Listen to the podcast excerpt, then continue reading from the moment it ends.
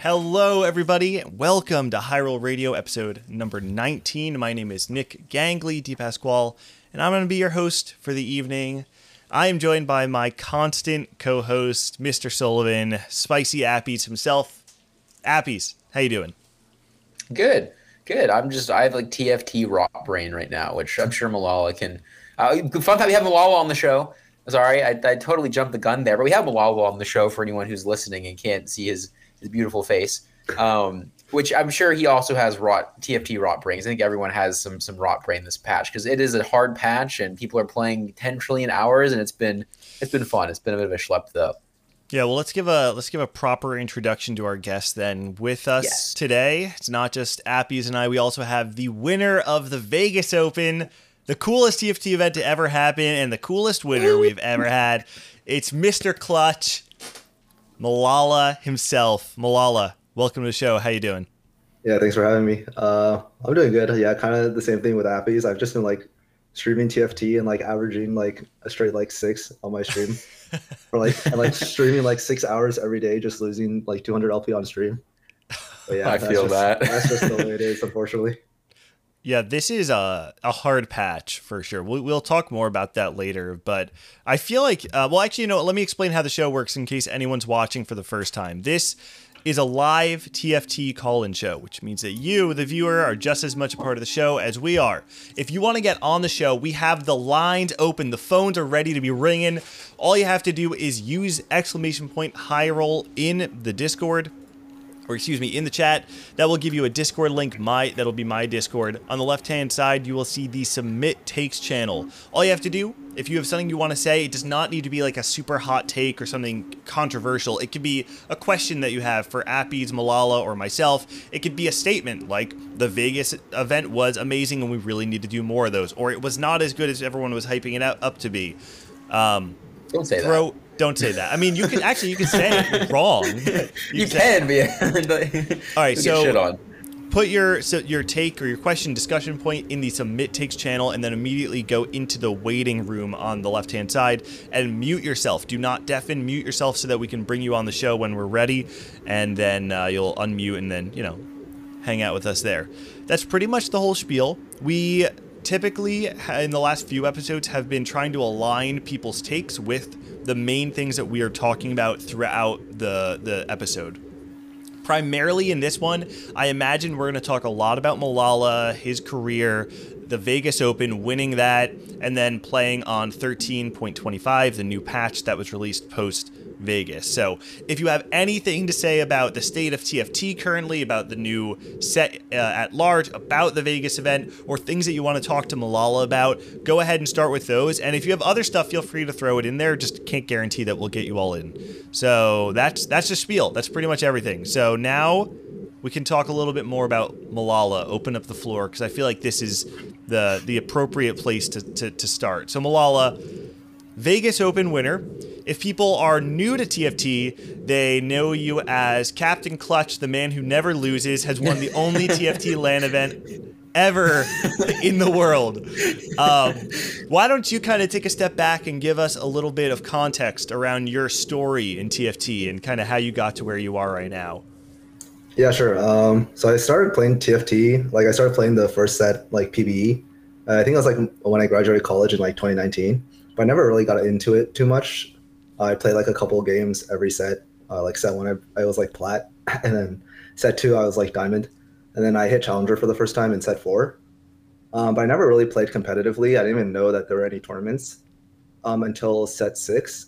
Um, and my first tournament was, sorry, my first tournament was I think a Zon Cup, and I remember like at the time, I just felt like like I'm just gonna play for fun, and I was like, oh my god, like my lobby's like super stacked.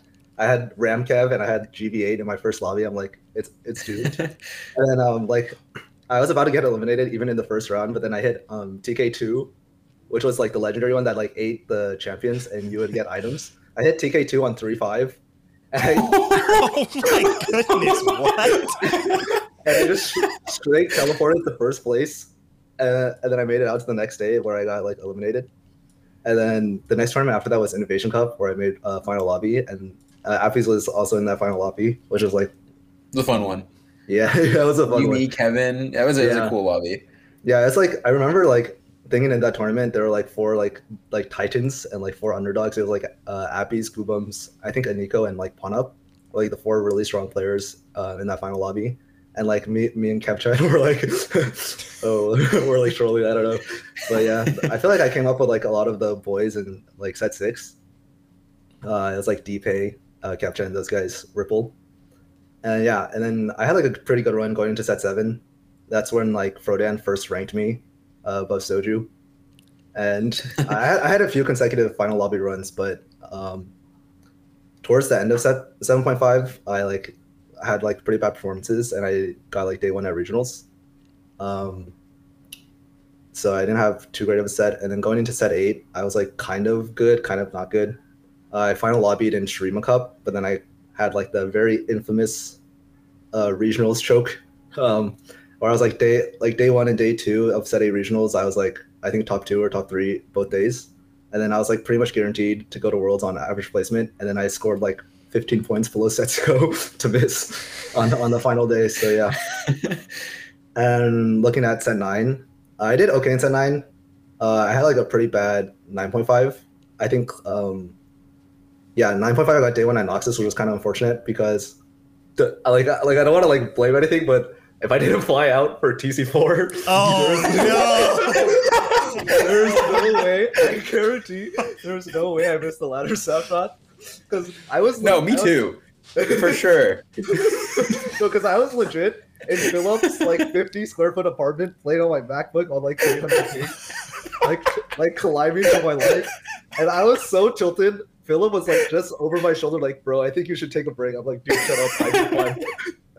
and then I, and then I missed by like by like 30 LP, and then I got day one at lots of stuff, and then I missed regionals, and then I, and then I had to play LCQ, but like my form was so bad that like I, I just got day one. And yeah, that's pretty much it. that These cursed. but that is There's just curse for everyone.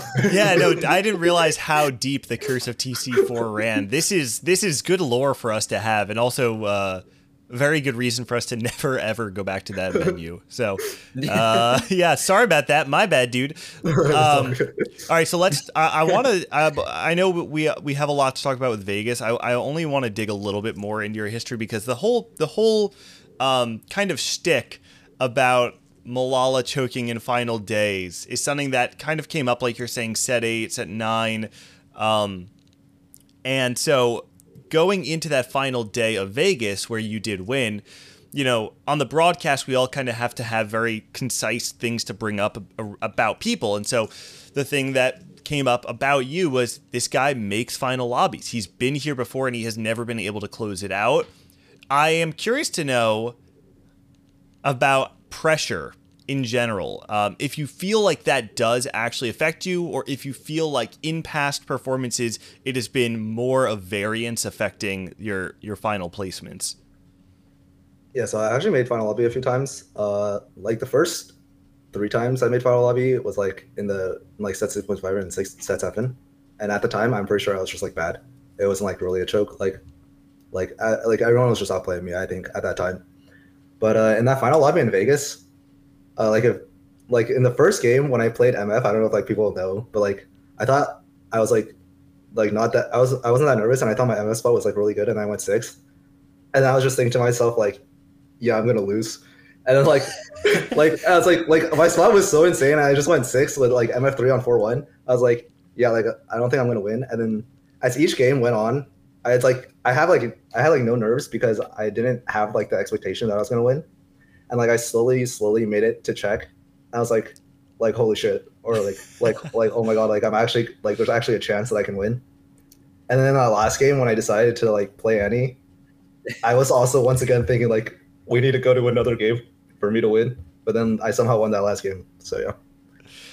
Uh, Sully, I know we were in the crowd when Milala won, right? Or we're, well, Yes. we, we were together when when he was kind of in that early mid game when he chose to play around the Annie, and I know you were a huge fan of that last Yes. game. Do you want to talk about about your perception of of that final game in Vegas, real quick?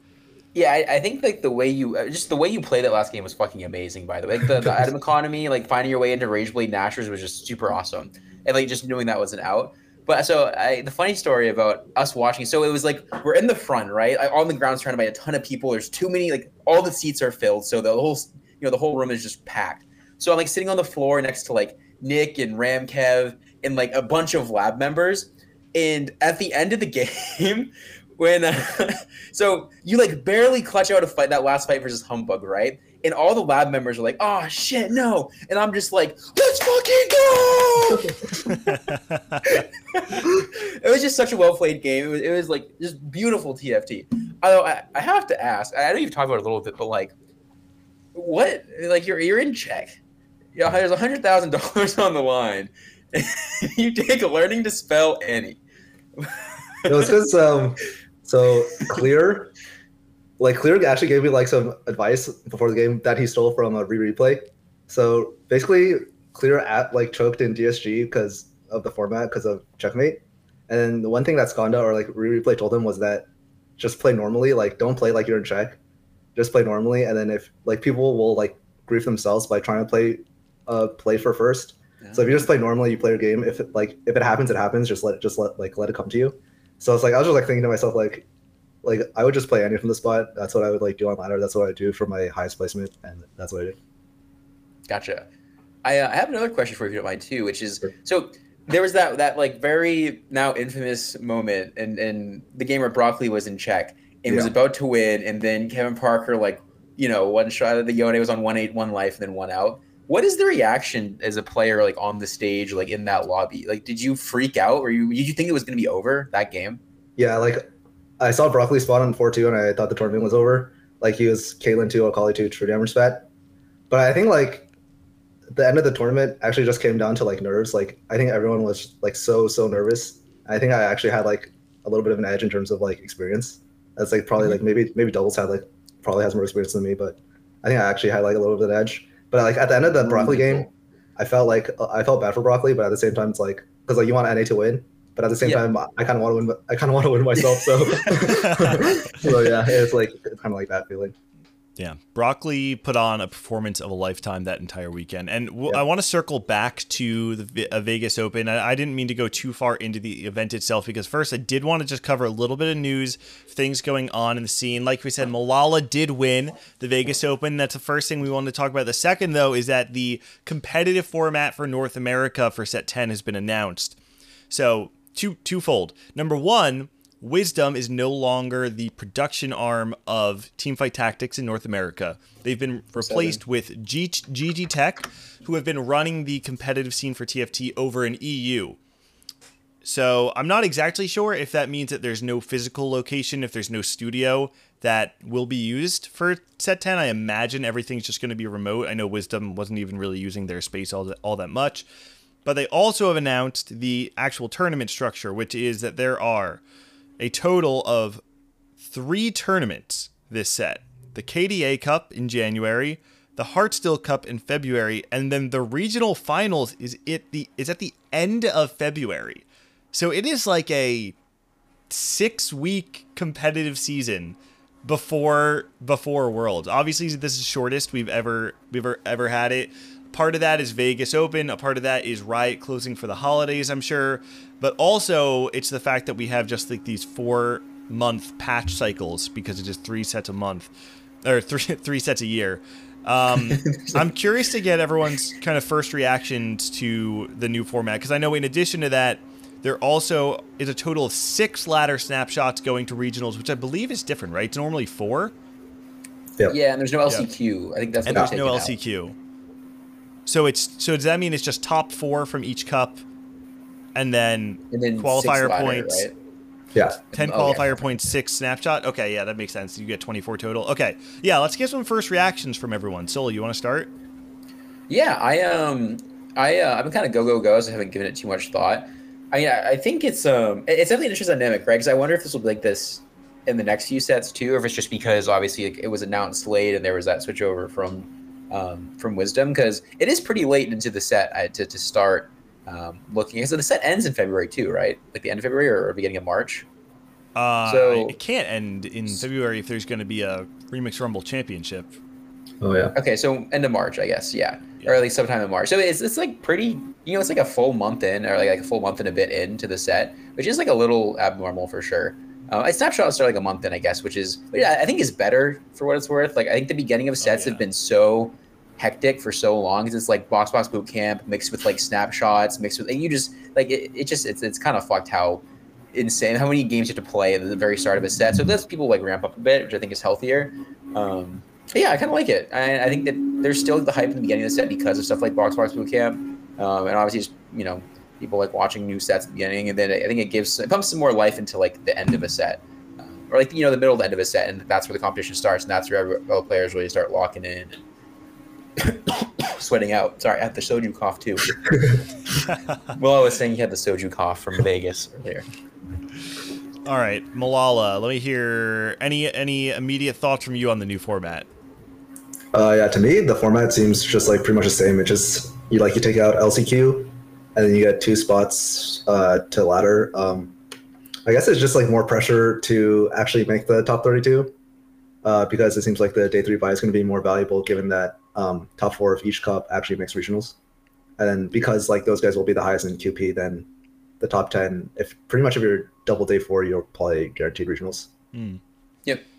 Yeah, it, it is also interesting where, um, you know, in so many sets because we have the mid-set break, there's this thing that ha- that happens where players will have a very strong vanilla set, like set 9.0, and then they'll fall off 9, 9.5 um, because they can't dedicate the same amount of time, because it doesn't click as quickly, and it's a really fast-moving set. Um, the interesting part about this is even though it is faster and there's less time, the fact that we're having two tournaments and then regional finals is not really any different than if we had two tournaments and then mid-set finale, right? Which like you're still sending someone from mid-set finale to Worlds, we're actually just sending a few more people to Worlds from that tournament instead. So it, it's like it does feel very different, but it doesn't. I don't know that it actually changes all that much. I think the most interesting part to me is the fact that there's two additional ladder snapshots, um, because there are there do tend to be some people who perform really well on ladder and then just like do not click in tournament. I don't have anyone off top of my head that I can think of that would like maybe benefit from this. I, I, I actually the person who would come to mind they had a very strong set nine relative to their typical tournament perform- performances, which I would say is Casper. Um, before set nine, Casper is the kind of person I would say ha- typically has very strong ladder standings, but then struggles to to convert in tournament. So I, I imagine there are probably some other players in North America that are looking at these two additional ladder spots and then thinking they have a they have an easier chance getting in. So we'll have to see. I don't know. Well, uh, like like you all said, like it's not that different but it's I don't know. We'll we'll we'll see how the the future sets play out. I feel like starting in set 11, we'll have a better idea of the new initiatives they want to bring into the game. Yeah, no LCQs might be a little sad. I, I think watching LCQ is always kind of hype. It's like just the top two, and it's like you know, it's just kind of cool. Um, it'll be okay though. It'll, They've it'll still also- be a cool format. The LCQ players have traditionally done very well, right? Yeah. trying to- the only ones that haven't, I think, are actually set six, where New Battle and Soju both got day one at regionals, which is interesting because they're arguably like the two players to qualify from LCQ that I think people would put the most stock in. But after that I don't think it was arguable. Like th- those two players, were- it's crazy because that's like the only thing I can ever think of like in TFT history. Like the two, there are two favorites, and they both made it out in like a pretty commanding fashion. It was really cool. It was like, a very cool tournament to watch. You'll, we'll miss that. I'll miss that. Yeah, But- that's true. Well, we'll see. I uh, I am expecting set 11 to start bringing some some jazz in, the start switching things no, up. if you have jazz in this set, Oh, see, All right. Anyway, that's enough of the competitive format. Let's go back to what I think everyone really wants to talk about, which is the Vegas Open. I wanted to open up the floor here because there's a lot to talk about. There's the format, there's the personal experience, there is the, you know, um, like the viewership of the event, the outside looking in. And I also want to open up the floor for people to talk about their runs. But the first thing I wanted to just talk about with the two of you is um, giving giving a moment of time for us to kind of recount some of our favorite memories from the event. I don't know if either of you have something off the top of your head. If you don't, I can I can figure something out because I I also don't have something off the top of my head, but I know there's something I want to talk about. Appies, do you have anything?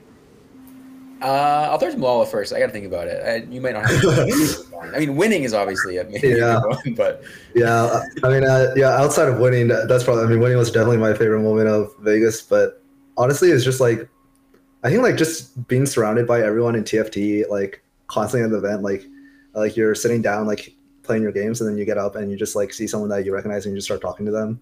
It's like for me, that was pretty much like T Lights and like Casper and DPay the entire event, and then also just like seeing all the casters and stuff. Like, uh, I have to give like a super big shout out to Booposaurus. I saw him at the pre-party, and then we we had like had a drink together, and he was like telling me that he believed in me, that he thought I was gonna win, and like I saw him every single day, and I, every single day I was like, dude, I'm so nervous, and he's just like, don't worry, don't worry, dude, you got this, you're gonna win, and I feel like it actually like calmed me down a little bit, and even like, yeah, like yeah, so shout out to Booposaurus. That's. That's awesome. Yeah, go, go Boop. Boop actually made the call out of a lifetime. I think a lot of people probably would not have not that not that you are not considered one of the one of the elite, but I actually just don't think people would have pegged you as like a favorite to win the event based on some of those final day performances of the past. So go Boop. You did it. All right, Solo, you got one? Yeah, well, I was gonna say that I think um, I can think of the Vegas uh, for a lot of people there probably is just that there there like really wasn't a. I think there was never a bad thing. Like the event itself, like maybe stuff happened outside the event, but the event itself was amazing. Like there was no, you know, the, the biggest complaint is like I could hear people yapping behind me with headphones on, right? Like that's that's like not really a complaint. Um, like every every part of it was just really cool. Meeting all the people, being surrounded by people. So the thing is, like we've all been at TC events, right? Unfortunately, in some cases. Yeah. Um, Milala, I'm so and- sorry. in like a 40 person, you know, 40, 50, 50, 60 person event is really cool. Being surrounded by that many people who like TFT feels like it felt very unique. Um, and I'm sure it still will, but uh, it, it, like felt like something, you know, a once in a lifetime kind of thing. And then you go to Vegas, and this is again not to diminish TC at all, but just to say that like land event scale, I mean, like the scale is, was was so different, right? Like you're you're not surrounded by like just a room full of people who like the same thing as you. You're surrounded by a convention hall, basically, of people who like the same thing as you. Every single person who walks by you, except for like the guy, you know, mopping the floor in the back. Talked to a guy in the bathroom mopping the floor. He had no idea what TFT was. Um, but everyone, pretty much everyone knows what TFT is. Everyone, you know, is excited for the tournament. Every, you know, everyone uses kind of like TFT lingo. It was so cool, and it was just that that atmosphere kind of was in the entire event, right? Whether you're playing, whether you're watching, it's just everyone like just fucking loved every second of being there, uh, except for Ace when he lost because he probably didn't love that. But um, I, everything was pretty fucking cool. It was awesome. I, I I don't know. Meeting people on meeting meeting people that I've never met in person probably was the biggest thing for me. If I was to name one thing, like um, I've been been talking to like Wolf for a while, and I finally got to meet him. Um, a lot of people from chat, right? I, I met Pals first time, met No and GF for the first time. People have been in my chat for for years at this point. Um, really cool, really really fucking cool. So, There's you there there's this thing that um this realization I came to. I remember we we're so Sully, you, me, Wolf, a few people are, are walking out of a hotel one night. We're just talking, and I made a comment saying like, "Hey, you know, I think we we sometimes lose perception of how many people we actually influence. Like right now, you know, there's 90 people watching this show. And I think to a lot of people, it's like, oh, if I make a video and it gets 90 views, that feels like a failure, right? But for me, it was like going to Vegas, you kind of realize that these numbers that, that you see online of like millions and hundreds of thousands and all that is very warping compared to knowing 50 people who or 50 people who you may not know but they know you all of a sudden it's like you go to this event and there's so many people that have seen your face who have heard your voice who have interacted with you online who have shared opinions with you.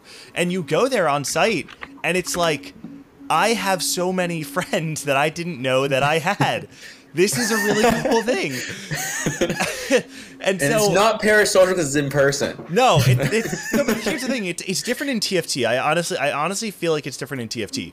In so many games, I feel like content creators and streamers are kind of like one level removed from the community. They're like kind of above in a in a way. In TFT, it, it like really doesn't feel that way, right? Like, I don't know that the casters feel like personalities or that the players feel like untouchable professionals. Maybe that's because like we're all playing on the floor and it's a game of variance. I don't know. Maybe there's probably a million different reasons, but like for me going to Vegas, I just I got to see all of these people that I did not realize I had relationships with. Um, and I don't know, I felt like I walked away from a weekend of work with like a million more friends than I walked into the event with. And that's that's like a really unique thing. I will say on like a, a more selfish note, like favorite moment for me, like kind of the having the opportunity I, I had of being able to cast the Vegas Open was unbelievable, incredibly humbling to be alongside in, you know talented commentators, professionals in the industry who are amazing at what they do, and to just be there on the couch with them was a lot of fun and I got so much support. People people knew how nervous I was going into the the weekend and I had so many people come up to me to say like, "Hey man, you're doing great. Really like what you did for that last game." Or, "Hey, I think you could do this. This would really help." blah blah blah. I got lots of advice, a lot of people pouring into me. So I appreciate everyone who who fed um I was gonna say fed my ego for the weekend, like, who who poured into me and uh, helped make that the, the weekend as successful as possible because I, I, had a lot Killed of fun. it, sure. It was it was cool, and so I know that was very long winded. I'll You're, you're good. I mean, again, you, you deserve you, you fucking killed it. Like the this be the first time actually casting the game. That was it, it was it was very very good, um, and you should be very proud of that. I was gonna say the the other thing that stood out to me was the side the side events too. I mean, Milala, oh. he was in the tournament the whole time, so you probably didn't get to play it too much. But uh, there's there's one called the Mastermind where you play in four computers at once, and uh, I I played it with Ramkev, and we both cooked up some super stinky boards on like nice. two of our monitors. It was it was very fun, and, and if you could just get eight monitors like at your house or like four monitors and like playing someone else, that's the way to play TFT. That shit was oh, fucking okay. awesome. Wait, yeah, who won? that is some. Uh, Kevin. So I went. I went one three seven eight. He went two. So he won by one point. We almost tied. Yeah. I, I, tried to one out on all four boards. And he tried to go fourth on all four boards. And it, it, it was so bad. yeah, that that event looked crazy. I I did this like very stupid bit on on broadcast. I don't know how I don't know how many people saw it. Where I was I was kind of channeling my my some some Billy on the street energy and just like screaming at these two players trying to do mastermind. Um, but yeah, it was really cool to see the side events. Were there other side events besides mastermind, or was it just that? Yeah, there was four v four, and there was like playing with devs. Actually, I, I did four v four with uh with like Zane, uh, Wolfie, and Wolfie Hero, and uh, there's someone else there too. And we had we had uh, we had how many people? We had five people, I think. No, we had we had six people. So Wolf and I both used two computers, and we did like the two v two. It was really cool. It was it was very cool. Yeah, it was a cool mode for me. Wait, who did you play against? So it was Wolf and I versus Zane, Hero. I forget who the other people were. Um, there were two more. Oh, I see. I understand what you're saying. I, I sorry. I'm. Yeah, I, it was, it was like a four v two basically. It was. It, they just there's some really cool modes, and like the, the thing is like the the staff was so cool with letting you kind of you know, he wanted to mix up a little bit, you know, like Kevin and I were like running to and from the the mastermind setup, looking at like the main broadcast and stuff too. Like you could, they were all very very cool. Um, just an awesome event again all around. Like yeah. yeah. Now, one of the more controversial parts of the event was the format. So, for anyone who is uninitiated, um, I can give a quick rundown, which was on day one, you played in up to two different heats. In the first one, you would play th- three games, and the top four move on from your lobby of eight. If you move on, you play in another lobby where you play three games, top four move on.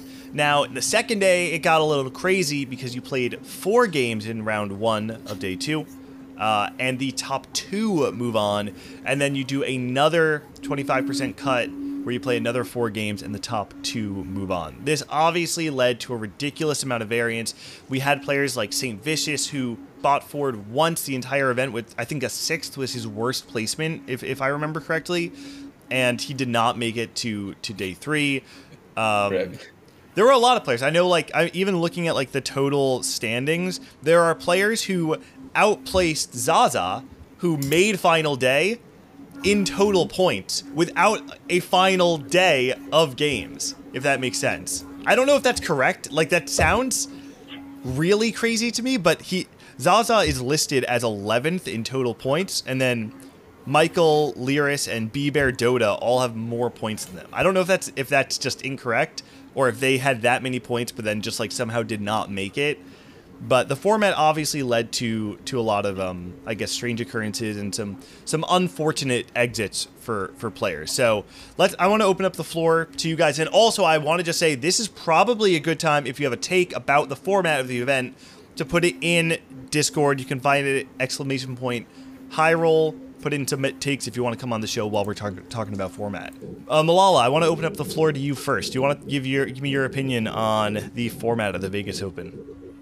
Yeah, I mean, honestly, the format kind of sucks. Um, but I guess that's just like what you have to do with that many people and like with that amount of time.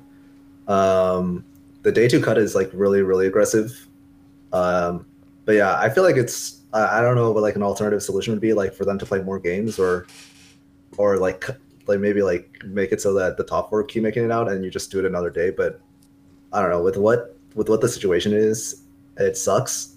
But it seems like the, probably like the best they could do.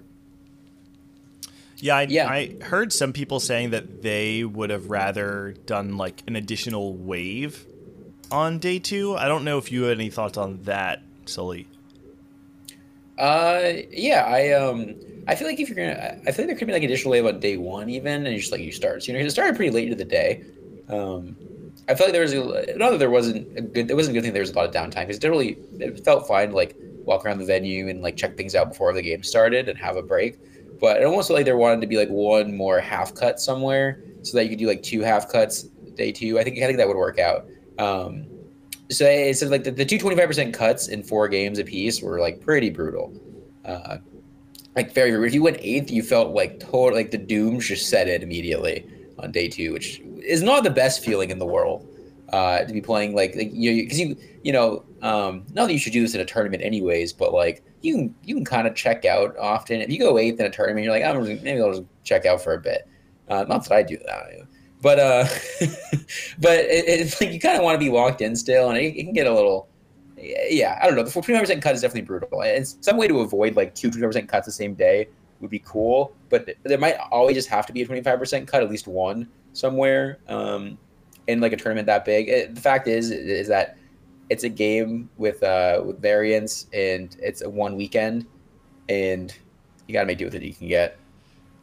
Yeah, the the hard part about it is like if you fix one problem, then other problems just kind of arise, right? So like for instance, Yeah. if you make it so that points carry over or that you play more games, then you suddenly run into an issue where like if you're still doing this top 25% cut, there are there's like a period in time where players going into the last two games are playing for nothing or like the last three games even depending on how many points carry over. Like i think there's always going to be some point where a player in the tournament or x number of players in the tournament are playing for just prize money and not for advancement which i will say i actually feel like they did a pretty good job where they had top two moves on to the next round, but the payment threshold was top four.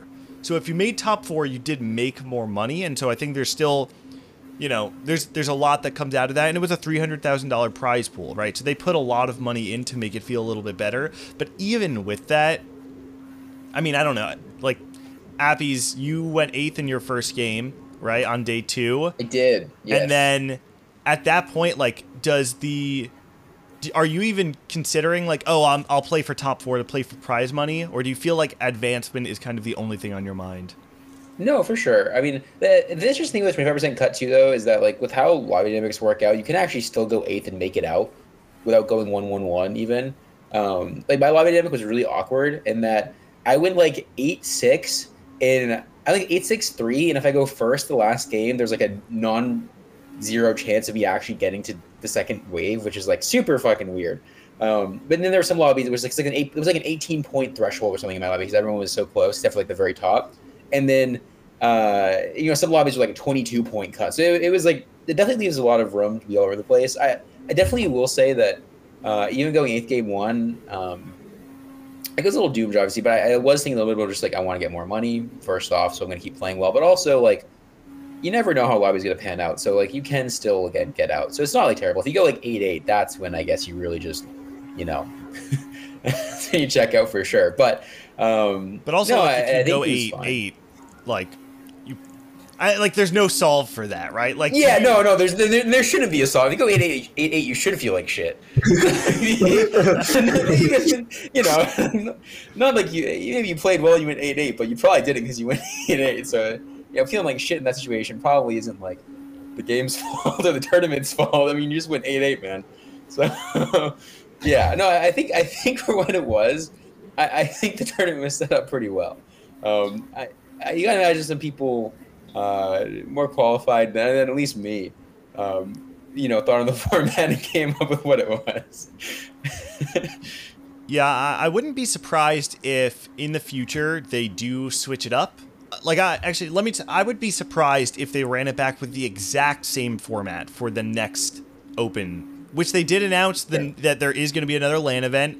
They said that North Americans will have to travel for it. I have no idea. I'm. I would imagine it's Europe because I feel like Europe is easier to get to than China, but I feel like it's probably either Europe or China. This is like not really. A, there's not that much to discuss, but I don't know. Do either of you have any Title have any bets on it? In Japan, fuck it. Oh, Japan. That'd be cool. What about you, Milala? That would be cool. Wait, I thought they were. I thought they already announced that it was in Macau or something. But Oh, I guess they? not. Wait, what? Oh, are That's you the- the leaker now? Wait. No, no, no. I don't. I don't know anything. I have. I have no. I have no hints. But I. I always. I've been thinking that it was Macau for the, ever since. Ever since Vegas. Really? like the Yeah. the director of TFT, or not? I guess that's more the director of like one of the riot directors, like whispered in your ear, huh? And you're like, hey, hey, you, good, you know, congrats on winning. Also, don't leak, but it's here next year. yeah, yeah. I see it. I, I, I feel it. Yeah, when they handed him the check. Hey, how did it feel holding a giant check? By the way. It's ba- in the back of the screen too. Yeah, I don't know if you noticed, Nick. Oh, I It's chilling did. back Oh there. my gosh, there it is. That's my only. It's so uh, fucking cool. that's my only decoration, and then uh, I'll, I'll like put the. I'll put like the belt somewhere else too. How did you get that home? Uh, they they uh, shipped it to me. It's like it was uncarryable. It's like it just Oh, hangs over my bed frame. That's so sick. That's so sick. Oh my gosh. Okay. Anyway, we, we talk a little bit about form. Oh, actually, one thing I did want to talk about, and I hope this does not come off as, as flame Milala, but I wanted to just acknowledge the fact that Milala won the Vegas Open while being fifth overall in points, which is the unique part of Checkmate. Um, and also, though, I feel like this is kind of a cool moment to just celebrate players like Broccoli, who ended the tournament with an eight point gap over second place despite not winning the event. Broccoli had the tournament run of the lifetime. And I, I mean, I think Milala, when you said it earlier, like it just came down to nerves, right? Like everybody is feeling it in those last couple moments. I mean, Sully we were watching Broccoli not reposition Caitlyn fight after fight and just miss the, the positioning against the Yone in every single fight and then losing. Like you really do just see it come down to the single moments and it it kind of at least for me illustrates this part of TFT where like oh there's a lot of the game that you can't control but this tournament in particular evidenced to me that if you can control the parts where you actually are at the wheel, where the game says, here are the keys, if you can bring it home, you will win the tournament, then that's the difference between being the highest scorer in a tournament but being second place and being Milala, right? Like that's actually the difference because Milala clutched it out when he had um, when he had the agency to win and and other players didn't. Yeah, I um, I I, I, well, he's a little biased. He won the tournament, uh, but I, I think it's like a really good format. I think Checkmate's actually really good for this kind of event.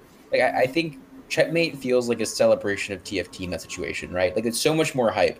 Like, like, I feel like you know, if we know that Broccoli's winning that game because he just has the most, or winning the tournament because he has the most point points in that situation, the, like, the atmosphere would have been totally different in the venue. It, it was it was like fucking electric, dude. There, it was insane. The, Yeah. Everyone was popping off. Like, it was it, it was absolutely mind blowing that people were that excited about TFT. And without checkmate, that's not there. And I think that's the kind of environment because this isn't this isn't worlds. I mean, it, it's like higher stakes even potentially uh, in terms Higher of like you know, money and stuff. But like at the feeling of the day, this is really like a convention kind of thing, right? It's, it's more like a TFT con than anything, and it, it, it celebrated TFT much better than I think a non-checkmate format would have celebrated TFT. Yeah, yeah, I kind of Uh, agree. Yeah, like, I- if you have any other thoughts on that, go for it. yeah, sure. Like, I feel like the format. I, I don't. I guess it's like really good for viewers, and especially good for like a live event. Um, like every like I think like after game like that Kevin Parker Yone game versus like Broccoli Caitlyn, every single game after that is legit like the last fight of every game. Everyone's one HP, and like even in the, the last so game, sick. everyone, I actually like just like through my headphones, I hear everyone chanting humbug, humbug, and I was just like, was like, oh, oh man. Yeah the energy of that room and i, I don't want to linger because there's still so much to talk about. We've already been live for 40 minutes but i said on on day one on the broadcast that the difference between the vegas open and so many tournaments that i've that i've attended or worked is that so many people play in these tournaments to hope to tr- and try and be a part of the show but at the vegas open the second you walked into that room you were a part of the show just the energy of the room the atmosphere the chanting the screams that you heard in the background the lighting like everything just felt so good from day one. But when it all came together in day three and you had the electric screaming the humbug chant ash move freaking out and losing his mind like three times a game it was so cool to see everything come together. So yeah awesome stuff. Um i know Okay, so we did get someone talk about format in Discord, but they're not able to come in for a call. So I think we're probably just going to skip over it for right now because I do want to talk about um, viewership. I want to give a nod to this because the viewership of the Vegas Open between the main broadcast and the co streams was a peak of 150,000 viewers, an average of 82,000, and a total hours watched of 2 million. Now, these numbers don't really mean a lot without a frame of reference, so I compared them to a few different tournaments, and what I learned was it had more hours watched uh, than Worlds, similar peak viewership as the World Championship for Set 9, and it had more than triple the average North American viewership for um, all of our cups. When I saw this, it kind of blew my mind. Obviously, they spend a lot of money, but at least for me, Milala, it's like to see TFT up there with like the premier games is something we haven't really seen a lot. And and it kind of blew my mind to see the Vegas Open outcap World Championship because in Worlds you have like all of China and you know you have representation so, from so many other parts of the world and we really did not have that in the same uh, like the same capacity at the Vegas Open. It was largely North America and Europe. Yeah, I mean, I feel like TFT is like one of the esports that's actually like growing uh, in the esports scenes, like relative to everything else. Like, uh, like with like Valorant, like they're like dropping like a bunch of teams, and like even like the LCS is like declining and stuff. But it seems like Riot is actually like working like pretty hard towards actually expanding TFT, and it act- just feels like TFT's on the come up. So yeah. yeah, we're the really sport now. Sully, I know you were you were surprised by the numbers, right, when you saw them in the run of show. You want to give your kind of your impressions when you saw that? Yeah, I mean, fuck yeah, man. Is my impression like that's so good. I thing is TFT. I think, I think the last little bit because like obviously esports it's kind of the esports winters people call it, right? Like like like Mala said, like Valorant, League, things are things are declining at least in the West. Um, and TFT's, I feel like the infrastructure that TFT was always built on, like it, it's built on like a streamer base rather than like a professional player base, right? If you're a professional player and you're making money, off, you're living off of TFT, you're streaming at the same time, and like you know, there's all kinds of, I feel like there's all kinds of things that TFT does that little different than the other esports, and I feel like that set us up so well for the current spot, and seeing it just grow like this so much, and like I I um I so at the start of Vegas they uh, like the first day, the other first day, there was this, this anime, this video on, on the screen, right? The animation they made, and it was so fucking cool. And I was like, I, I literally, I, while I was watching it, I went to like look at the person. I think I like, to look at Ramkev and say something, and I, I, said I was gonna start crying, which sounds really stupid and, and Wow. like kind of cringe, right? But I was like, holy shit, like this is so big now. Like this, like TFT has come so far that like we have like everything here is just so fucking cool and I think that that's what that same kind of effect, right? It's like is the, the seeing the viewership and stuff that TFT's come so far, in like a pretty short amount of time, and it's it's. I feel like the base for TFT is so well built. We have like an insane dev team, a committed player base, like a really cool set of like top players and streamers and content creators, and we're just growing and growing and growing. And like Vegas felt like it didn't feel like the end or anything, right? It felt like the start. Like it, it's insane because it felt so big and felt like come so far, but it felt like it's the beginning of something like crazy for TFT. Uh, it's so cool. I'm just very excited. TFT is very pog, and I'm glad it's it's doing well. Also, this set is fucking awesome. Like fuck dragons. This set's cool.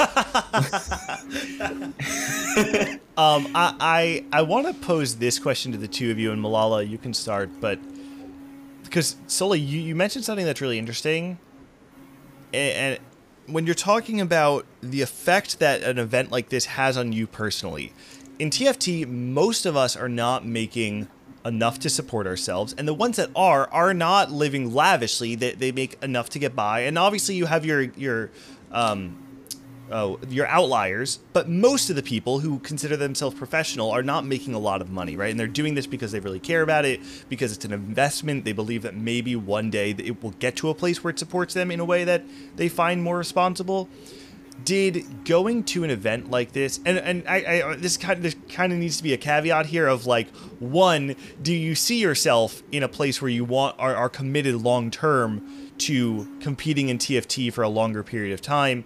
And two how did this event affect the way you see your place in TFT Milala? Uh yeah I mean honestly like yeah with what Appy said like the way things are going right now it's kind of hard to just like all in TFT and like make that your primary like source of income or like just like have that be like your job. Uh, especially for like pro players i think because i think like also streaming like takes a toll on your like performance competitively kind of. Like it's like really hard to be like tip top shape for like tournaments and like not like any type of like actually do like valuable studying when you're streaming. Um and then going on to that i think like the event did show that there's a lot of potential in tft i think if we have like if we keep seeing like growth in TFT, maybe like the price pools will get better, or like um, when more people will be watching TFT streams, and then more people will be able to all in, and like it'll be a lot more competitive. And it seems like they're probably going that way, but yeah, like right now it's like kind of hard to fully commit. it's it's hard to find the balance of like what sustainability for professional TFT players even looks like because one of the draws of TFT is how easy it is to get in and just become a pro player.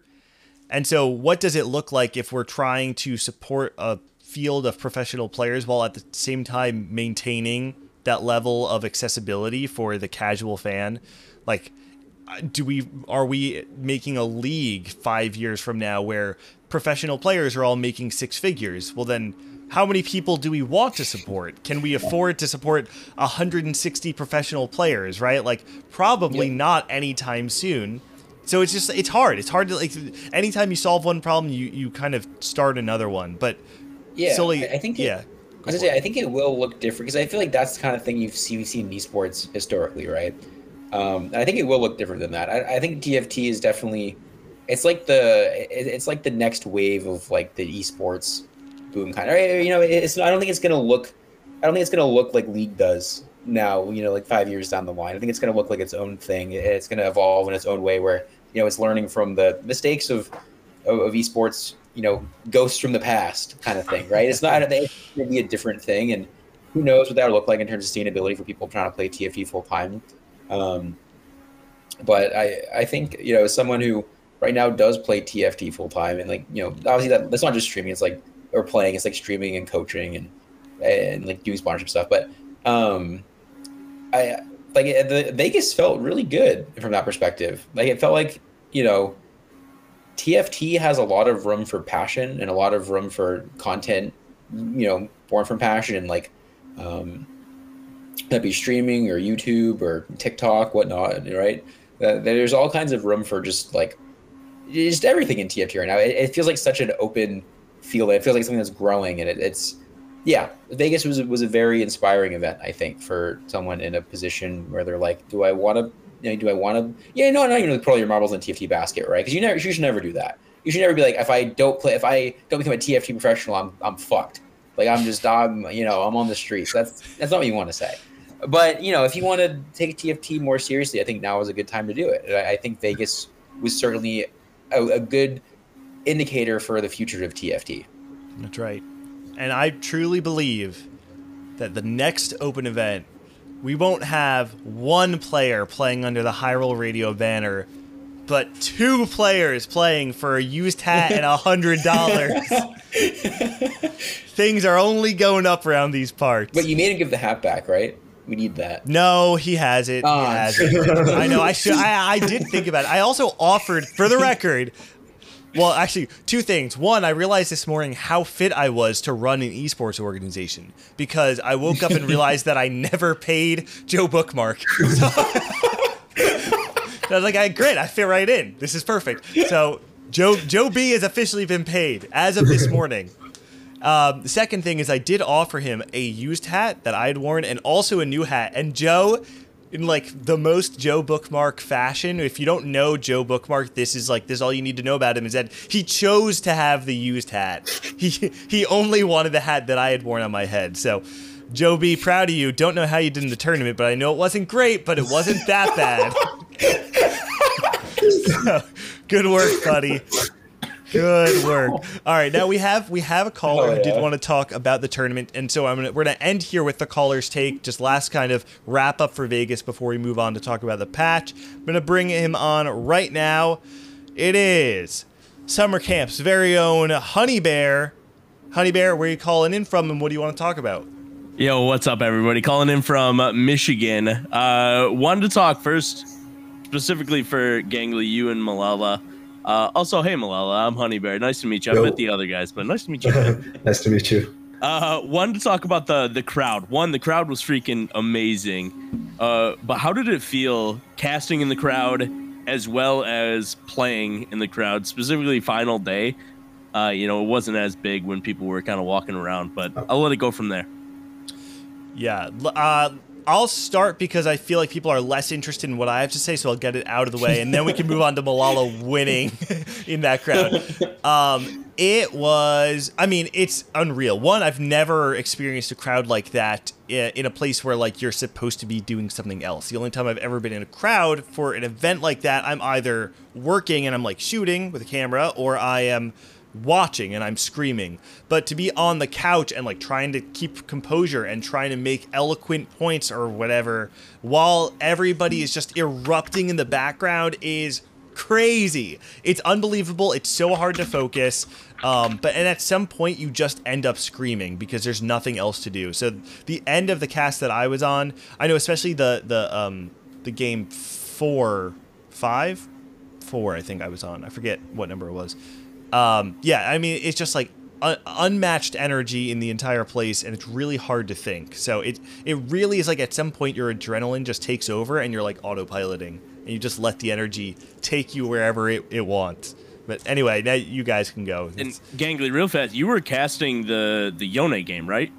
Were, No- was no. that you on the couch? No, I was not the Yone because the Yone game I was with with Appies. I was the game after that, which was uh, Oh, the jazz, jazz. the ja- uh, That's yeah, the ja- and Last that's Dance. jazz. Yeah, yeah, yeah, yeah. yeah. Oh. Oh man, the that's jazz game. Okay. Yeah, which yeah, I mean it was crazy and so oh, man, I, I don't want to derail. we, we can move on, but like let's. Uh, I feel like Milala should probably should probably go next. Uh, just like talking about energy of uh, playing in that atmosphere.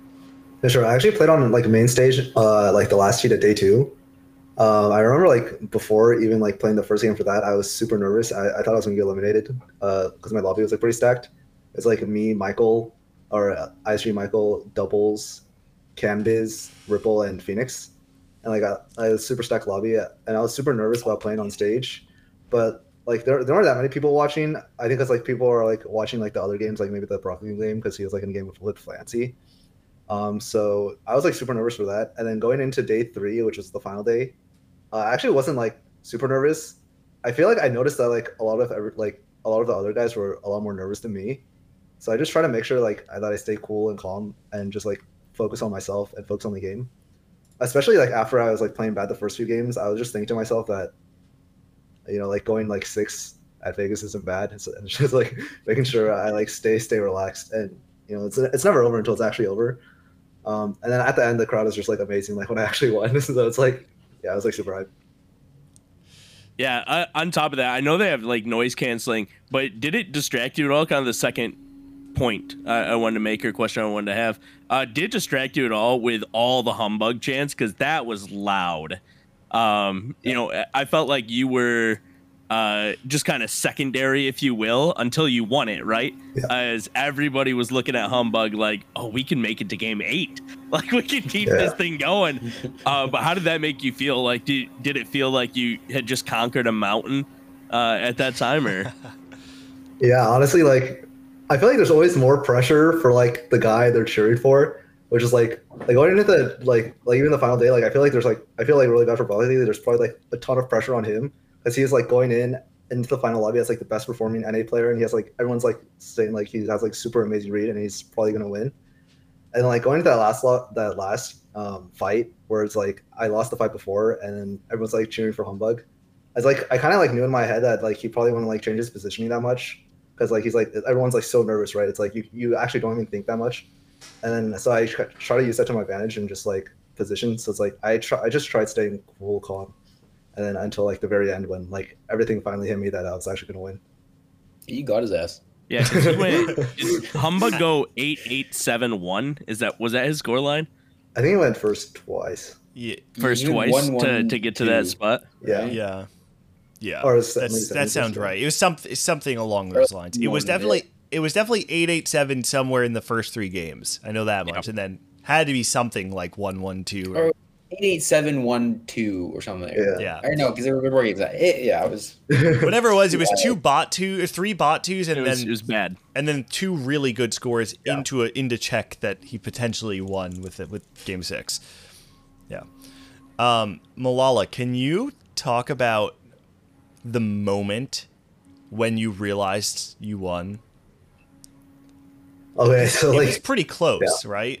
Yeah, it was really close.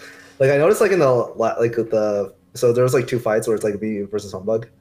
Um, so the fight where he beat Kevin Parker, I, I fought his ghost and I won. So I was like, I was like, oh shit, like I, I might actually win. And then I got like stomped the fight afterwards. I realized was like some Qiyana position stuff.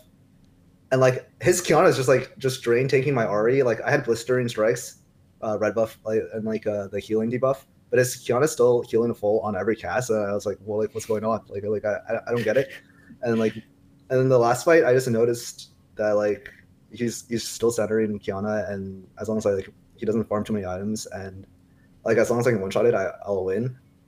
And like in that last fight, like I still thought I was gonna lose, and I think Noel typed GG when um like the stuff on his left side died, but his like Ekko was still up. Like I, I was still like not sure I was gonna win until the very very end, and when like like I think you can even see like my reaction uh, in the player cams. I was like, I legit say "Holy shit!" and I take off my headset and I just like, run to the stage.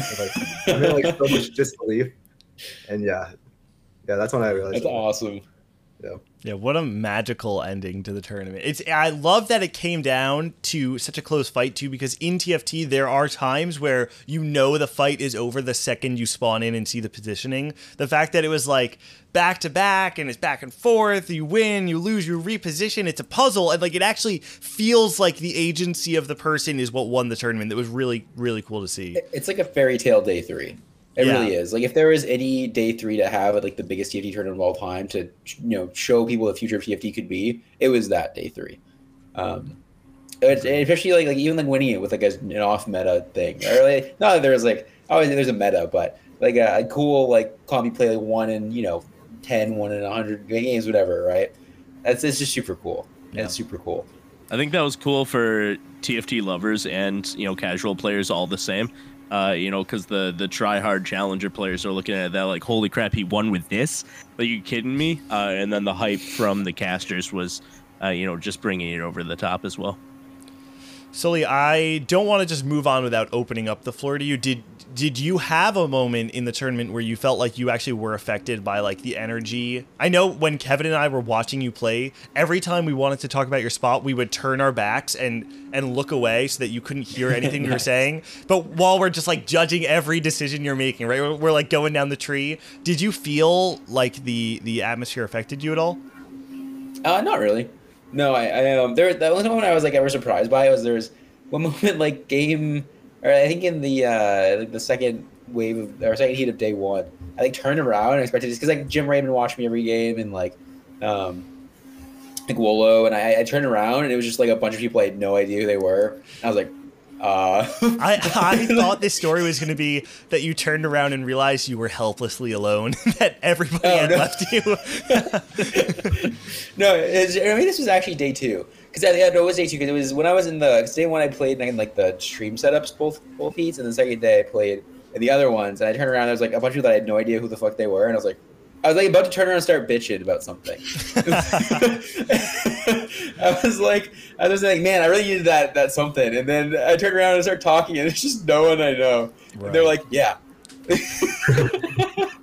but no, there was nothing. I the TC the TC forged forged us in fire, all of us. TC forged all of us in fire. Yep. Absolutely. You're forged in fire for sure. All right. Anyway, Uh, Honey Bear, that's that's gonna do it for uh, for this take. But thanks so much for calling in. Is there anything you want to shout out before you go? Uh, yeah, thanks so much, guys. Shout out to the summer camp guys. It was amazing. We uh, we got to sit in the front row. Milala, if you saw the idiots in the front row cheering at you, uh, that was us. So thanks so much for putting on a good show and uh, Gangly Spices. Thanks for thanks for having me. And also, real quick, shout out to Honey Bear for if you were here for the for the pre-show, you know, but Honey Bear made a Pokemon card. Pokemon card of me, a but he well of a bunch of people. I'm I'm just one. I'm one of many, but.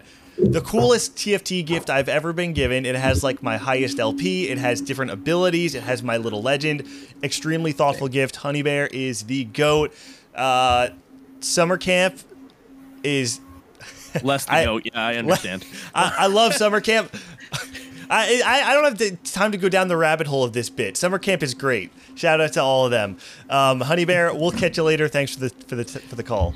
thanks so much, guys. All right. Hey, All right. So I know we are already past nine o'clock, and I know Appies, you can't even say that late. Do you still have Do you have time to talk about Pat the new yeah, patch can at all? stay a little longer. We have we have a We're call waiting too where we can talk about the new patch. But just to give a quick rundown, we're now on patch 13.24b or 13.25. I don't know why they're using two different names for the same patch, but but they are. Either of them are fine apparently. Um, because it was planned and then like so uh, there's like that the whole bet with like Mort where if he has to pay five hundred dollars and people are gonna shit talk people are like why don't you pay five hundred dollars if they I, I, it's like a planned patch it, like it's, it's technically it's like I a see. it's a not on the normal schedule but it was like a planned thing so I think they just I see. I see. anyways that's Yeah. that's what I saw Well, anyway, there's there, there were actually quite a few changes. Um, I don't know if either of you want to give like a very concise rundown. The the most important things I think that were changes though were that the fast nine meta of the previous patch has been toned down. Playing around level nine is still the way to cap out your board, like it kind of always is in TFT. But level eight is being played significantly more frequently, um, largely for a few different buffs that came in, but also the headliner odds of level nine were dropped for from 10% for a five cost headliner down to 2%. Like I said though, there's kind of a lot of changes and the meta has changed changed a ton. Milala, do you want to just give your kind of first impressions of the new patch now that you've been playing it? Yeah, honestly, um, so initially, I think the first reaction to the patch was like you, you just play like a lot of reroll, like all the one costs and like two costs or like three costs or whatever. But like right now, I've been like super frustrated going fast eight. It's like everyone like slams IE HoJ or like IE blue buff red buff, and then like whoever hits Ezreal chosen or Caitlyn chosen in one roll wins, and if you miss, you lose. Um, and, then- and then you have to push nine. But I guess like and like a lot of people are playing like open for Jax or like open for Yone. Um, I don't. I think Darth had like a lot of success with that. He like climbed like 400 LP, just open for Yone, and so did a weird, uh. Forsen Smurf account. Yeah, but I Yeah, think it's just like player diff right now. So yeah. I mean, those are I think those are like two really popular strategies on this patch right? It's like the it- the amount of people because like, I think the first couple days no one was really playing playing as Cait stuff still right? There was a bunch of reroll and there's like the key the, think you even put like carry roll on his on his list. Oh my god that unit is the worst unit of all time. But uh anyway um yeah there was definitely people like try to feel the patch a little bit at first I think it's landed a lot and like there's a lot of like Heartsteel mid game into like fast eight and to look for the chosen backliner four costs um, I do think there's a lot of room to play other stuff too. I like there's a lot of room for AP flex. There's actually a lot of room to roll on seven and on six. believe it or not. There's like, I'm uh, I've been doing a lot of limit testing today. I I, I lost a lot of LP today in the process, but there's there's definitely a lot of a lot of interesting um a lot of interesting lines. I, I think the meta is gonna. Because we're gonna be on this patch for a while. Remember the last long patch we had was the Jax Yumi patch, Yep, which was yep. I think low key, like by the end of it, one of the best patches of TFT of all time. Um, Oh wow. it was so good. It was so good by the end. It was super balanced. There's like so many things to play. Um, and I think this patch is going to head in the same direction. I don't, I don't think that like people are going to start realizing like if you just try to fast state every game and like play the lot like the the four cost lottery as Twitch chat likes to call it, it's not it's, that's not the way to play the game right now. I think there's yeah there's some cool stuff to play. Now Um, we have a uh, we do have a like caller who wanted to kind of contextualize um, the perception of of the patch right now. So I want to bring them on. And Mr. Incredible is here. Mr. Incredible, first off, great to meet you in Vegas. Welcome to the show. was. Where are you calling in from, and what do you want to talk about? Yeah, I'm calling in from Florida. Nice to meet you and Appies the day before, so we could. I mean, I, I wasn't probably originally part of the plan, but it was nice to tag along. and uh, yeah, so basically, I want to talk about the new patch. Obviously, on Twitter, there's been some commotion from Bebe about the, the balance in general, but especially like the, the current state of, of the balance. And then on the other side of it, we had Pokygom today or yesterday say that this is the most flexible that TFT has been in a really long time. And I just wanted to know where y'all's uh, views land in that spectrum. If if you like the the current state of balance, or if you are also a doomer like uh, Bebe. I yeah personally, wait. Say it again. it's good. Yeah, you think I it's like good. it. Yeah, I I, like I think it's good too. Uh, Milala, it sounds like you're you're less on the enjoying uh, the enjoyment train right now of the patch. Is that is that correct? Uh, uh, well, the thing is, I actually agree with Appies like with the Jax Yumi patch in like set set eight. I think Mhm. that patch was actually like really good. It just takes like a long time for people to like figure out that you can't just be playing like the OP shit every game. Yeah, you just play Jax Yumi on Jax Yumi patch. un- until you're good, until you're good at the game, you're just like bad that you can't play the OP stuff. so yeah, that's pretty much What I feel that. because like the Jax Yumi patch, like Samira was really good and Taliyah was really good, but like no one was just playing it because they're just hard forcing like Jax Yumi every game. And it's probably a similar situation uh, on this patch. It's just like people are just not good enough right now. I saw a take on Twitter, and I maybe maybe someone here can recall who it was. Somebody said something along, along the lines of, oh, maybe this is the Pocky tweet actually. Something along the lines of like the patch right now is what people is the closest people have been. Uh, wait, is the closest to the flex play people have been describing in a long time. Was that the Pocky? Yeah, That's yeah, that was that was Yeah, the Pocky tweet. Okay, yeah, yeah, yeah. So just to let me give that context for anyone who's listening right now and and is not familiar. So the difference that um, between flex play of previous sets and what has kind of happened in like the last couple, I would say maybe like seven through nine, um, is that flex play used to be defined as you can play a series of lined and out fluidly throughout the game and are not locked into one line until you are really min-maxing at the very end where you still have like certain optimizations versus flex play in the last three sets has been primarily when the game loads in there are a lot of lines. But by the end of stage two you really have to be locked into what you're playing and then pilot it well.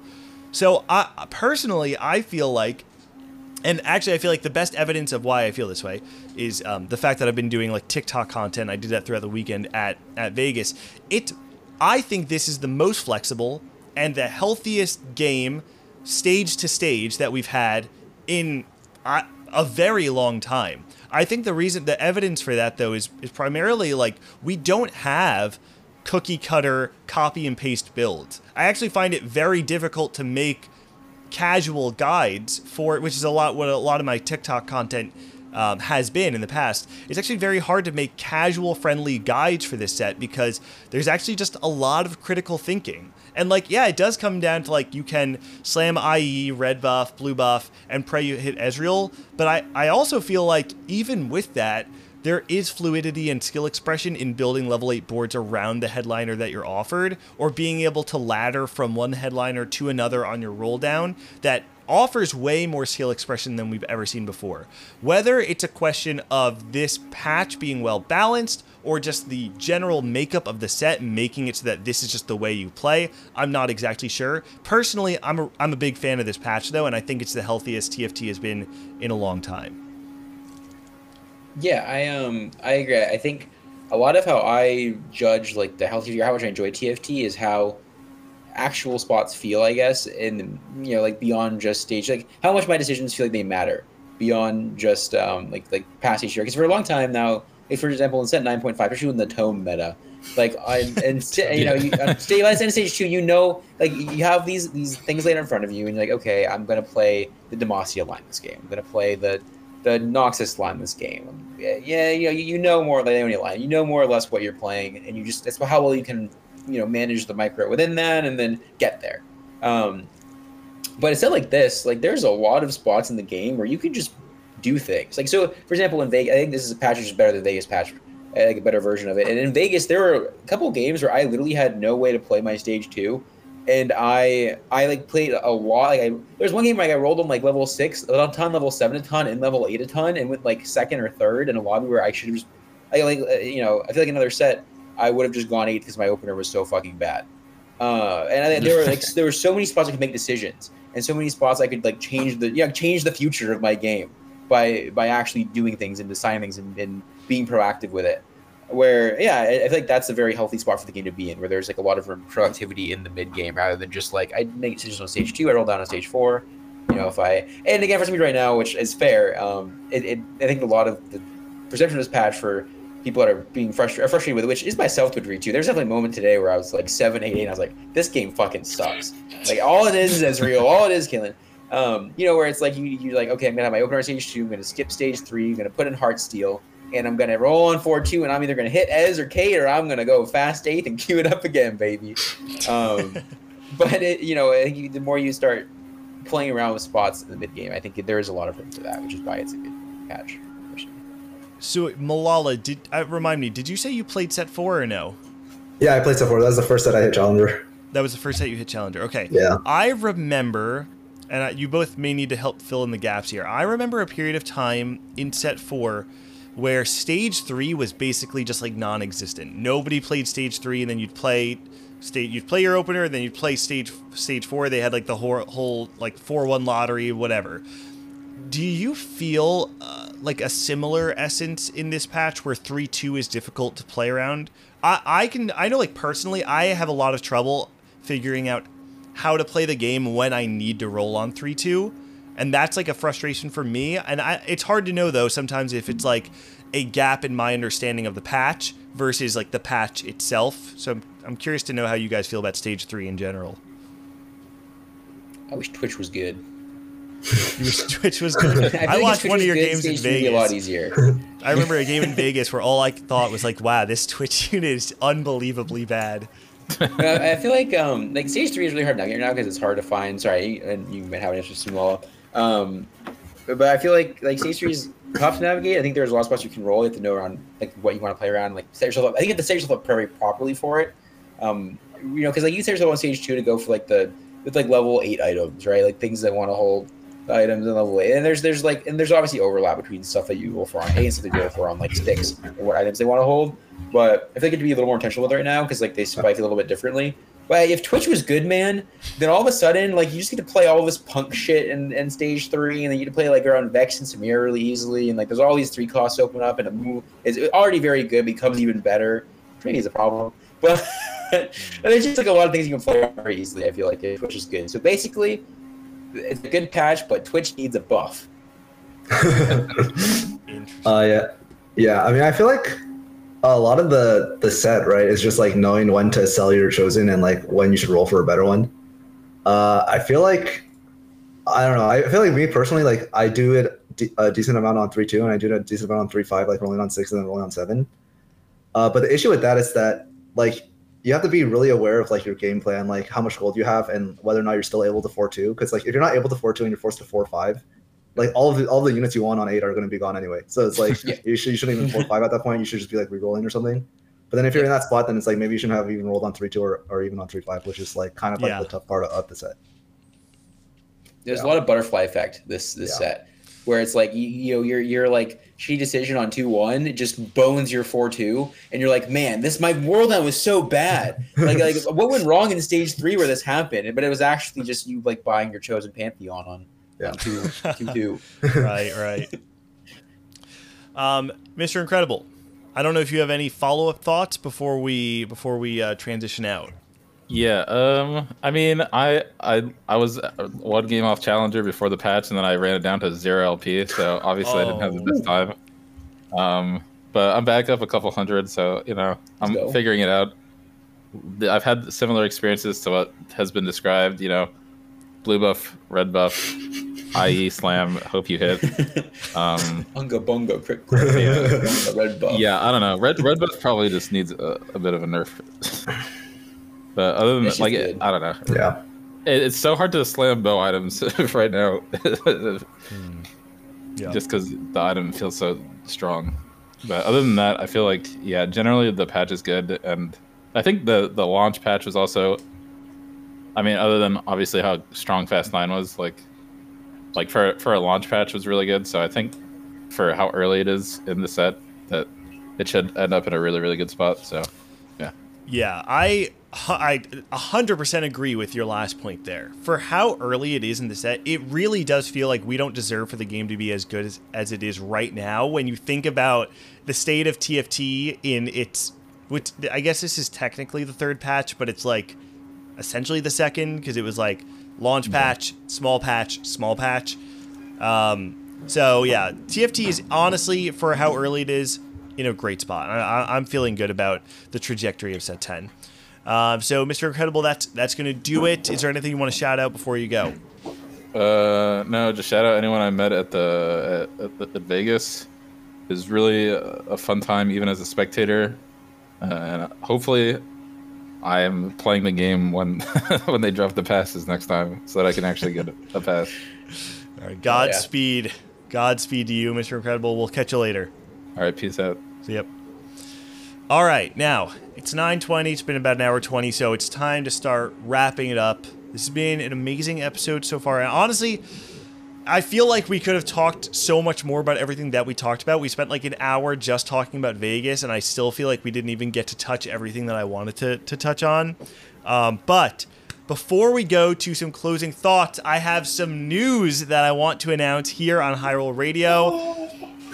I talked before about a new project that I had started, and it is finally ready to launch. This, to be honest, has been a pretty quick turnaround, and it's something that I spoke to a friend about and had an idea for maybe two weeks ago while I was doing all my prep for Vegas. And then after Vegas, I sat down one day and I was like, you know what? Let's just make it happen. So, right now, I am very excited to announce the release of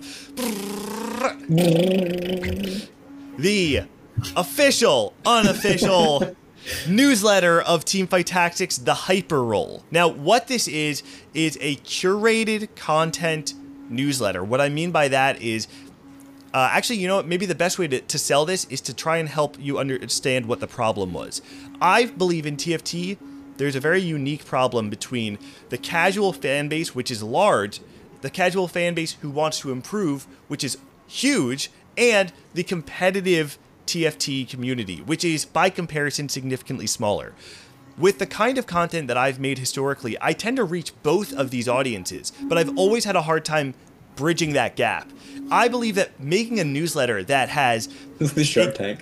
a, a, cur- a curated list of meta resources made by people in the community. I'm talking about people like Frodan who make their YouTube videos, Dishsoap who has their content, you know, Asa with TFT coaching, things like tips of the week, having competitive TFT news, having player spotlight, which spoiler, one of them or the the first player spotlight of the newsletter is in this call and he doesn't have pink hair. Things like, uh, and it goes way deeper Gangly TFT. it's me. Yeah, right. no, but so this is a newsletter uh, for TFT that I have been working on very closely with CLE, uh, who's in chat right now, and Spicy Appy is also a contributor in the first issue, and I'm expecting him to be uh, kind of a long-term contributor Yes. as well. If you want to join the newsletter. It'll be one email every patch. That's it. I'm not asking for a lot. I'm asking for you to open one email every patch, and the first one is launching Do tomorrow. it. It's free.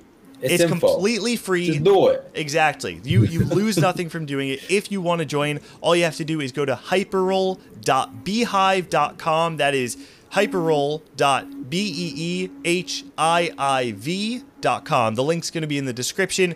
If you're watching on Twitch right now, the, the link is in chat. All you have to do, go in, put your email. I'm not selling your information. I'm not doing anything else with it. I'm sending you Yeah. one email every two weeks.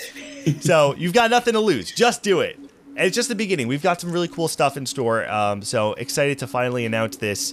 And uh, yeah, we got a little TFT news newspaper going on. It's getting So, so cool. It's what TFT needs too. I, again, you're right. It's so hard to keep up with the game if you're doing it like casually. It, it, it's like so hard to know what the hell's going on if you're not playing like ten hours of TFT. You know, like five or six hours of TFT a day. It really Like, the, is. the meta just changes immediately. Um, especially when a patch switches over. Like uh, you were you were grinding last week when you had COVID, and then you messaged me after, like a couple days after, saying, "Wait a second, there was a B patch." I didn't even you know. realized the patch switched over. You were trying to fast nine, look for No, those little emerald gremlins were pulling me down as I'm trying to fast nine every game. It was horrible. Those cretins. Which But- I mean, and that's a very fair thing to not know, though, right? Like if you don't, if you don't keep up with a lot of TFT very religiously, then like this is the kind of stuff that a newsletter is very helpful for. So you just, like you can just look in your email and say, like, oh, that changed. Here's like what the meta might look like a little bit, and there you go.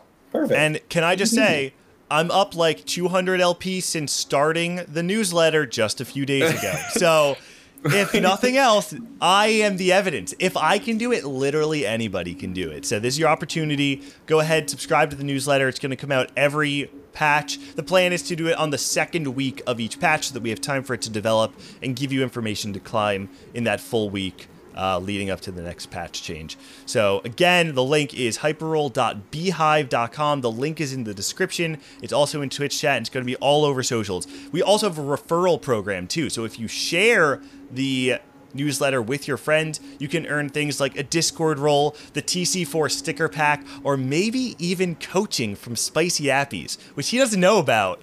But this, this is, this is literally me breaking the news. Yeah. This is an official reward, though. We'll figure out the details later. Technically, you can pick your coach, but I, I imagine people are probably not picking me. Or maybe they are. I'm picking you. That's right. That's right. Anyway, that that's uh, I won't take up any more time. We can move into our introductions. I didn't mean to take like a 10 minute segment on the on the newsletter. Um, but Appies, I'm going to give you the floor first. Anything you want to talk about, shout out while you have while you have the the floor? No, I just shout out to Milala for coming on and for winning Vegas in a really cool fashion and making TFT look awesome. Because uh, people are gonna look to Vegas for a long time and for like the potential of TFT as a game, and you did a great job representing it. So let's Thank monk you. and go. You're a beast. Absolute monster. Yeah. All right, Milala. Anything you want to say or shout out? Yeah, shout out you guys. Uh, you know, just for having me. Uh, I feel like I, I had a really fun time on the show. Uh, yeah, that's nice. yeah. I just love talking about TFT. Oh. Love hanging out with like. I think like, the entire Vegas event was just like super fun, just like being around everyone that like likes TFT. Just like what Appy said before, it's just like it's an, an amazing event. Yeah. Yeah. Also, shout out to Milala for sponsoring a player at Vegas. shout out to Philip, my dark horse pick from Tri-State. I, I, I saw it with the Lala Philip tag, and I was like, "What is Lala?" no, no, the, the story behind that is like, okay, so everyone's getting signed to DSG, and we're just like sitting in our Discord server, like, all right, guys, we gotta we gotta take down DSG. It's like I'm gonna sign Wajan Iverson, I'm gonna sign Basso, I'm gonna sign Philip, and then Philip goes to his like dashboard and just changes his name, and he's like, oh, sh- I can't change it anymore. oh, wait, really? so basically, my offer was like, I'll give you fifty bucks if you put Lala in your name. But I just ended up paying for like a bunch of stuff at Vegas, so it's like whatever. That's so sick, actually. What a beautiful piece of TFT lore. I'm so glad we have that. All right. Um, nice word for sure. last shout outs before we go i want to give a quick shout out to a couple things riot has kind of like sent me a ton of gifts lately it's, it's very nice but i do feel like a little bit like a riot chill but i want to thank them because they gave me one this sick bomber jacket at vegas for being one of the commentators i think they gave them to some other people as well Um, they also just sent me a little holiday bundle. They gave me this cute little mug with Oh. Nunu and uh, that's some, so cute. I don't know who else is on there. I That's can't a Jett. tell. From Valorant. It's oh, Oh, it's it's Jett from Val. I don't even know who. I've never played. I don't know who Valorant, the but left is. But then there's Pengu. Pengu's in there some over there. Yeah. Yeah. So they sorry podcast. Wait, isn't the left just the kid on Nunu? Oh, is that what, who that is? It's it's Willump. Oh wait, is Nunu Yeah, I the think- beast or the kid? Or wait, no, I think Nunu's the kid. Yeah, yeah, I think- Willump. Yeah, I think you're right. Yeah. Anyway, sorry. Yes, something like that. you're welcome, podcast listeners, for the engaging uh, auditory content as you're just watching me sh- listen to me rub a mug in front of my camera. Made Uh, from Overwatch, someone says. right, that's who it is. So yeah, shout out to Riot. They also they gave me these socks too. Uh, Whoa, Same. whoa, that's for the patrons, bro. you're right, you're right. So anyway, um, and, and again, I want to circle back and just say thank you to everyone in Vegas who came up, introduced yourself. I'm so, I asked so many people to repeat their names so many times. Shout out to Crazy Pete, who I think I, I asked like four times what what their name was, and uh, so shout out to all of you. So TFT is amazing, and it, it's so special to be able to come together in Vegas on the podcast, on socials, on on Discord, everything. So thank you all for just making this community so cool. Um, that's really all I got. Subscribe to the newsletter though, because I'm telling you, it's gonna be a hit, and you're gonna want these rewards. Come on. And, and tomorrow morning, To the next level. we're gonna wake up and, and Sully has to uh, redeem someone redeems like four coaching sessions. Surely nobody shares the, the newsletter that much, right? I think it's like 25, surely not. 25 email referrals. That sounds like a lot though, right? Actually, I don't know. It doesn't. That's, I- is that all? Probably. Wait, maybe I should change that number. I, maybe I should change it. Anyway, thank you everyone for all your support on Anyways. High Roll Radio. This has been episode number 19. That's going to do it for us. Make sure to follow all of us on social. If you're watching the VOD on YouTube or on Twitch, you can see our socials here. Uh, make sure to follow High Roll Radio on Twitter. And uh, that's going to do it. So, thank you everybody for once again tuning in. And we will catch you next time. Not exactly sure when episode 20 is going to be. My guess is probably sometime around snapshots in the new year. So, s- yeah, it's tomorrow. So, stay tuned, everybody. keep keep an eye out for more information on the next High Roll Radio episode. And don't go anywhere because I think if you're watching Twitch right now, Milala is going to be streaming a little bit of TFT after this. So, that's gonna do it for gonna do it for us here at High Roll Radio. We'll catch you next time. Peace.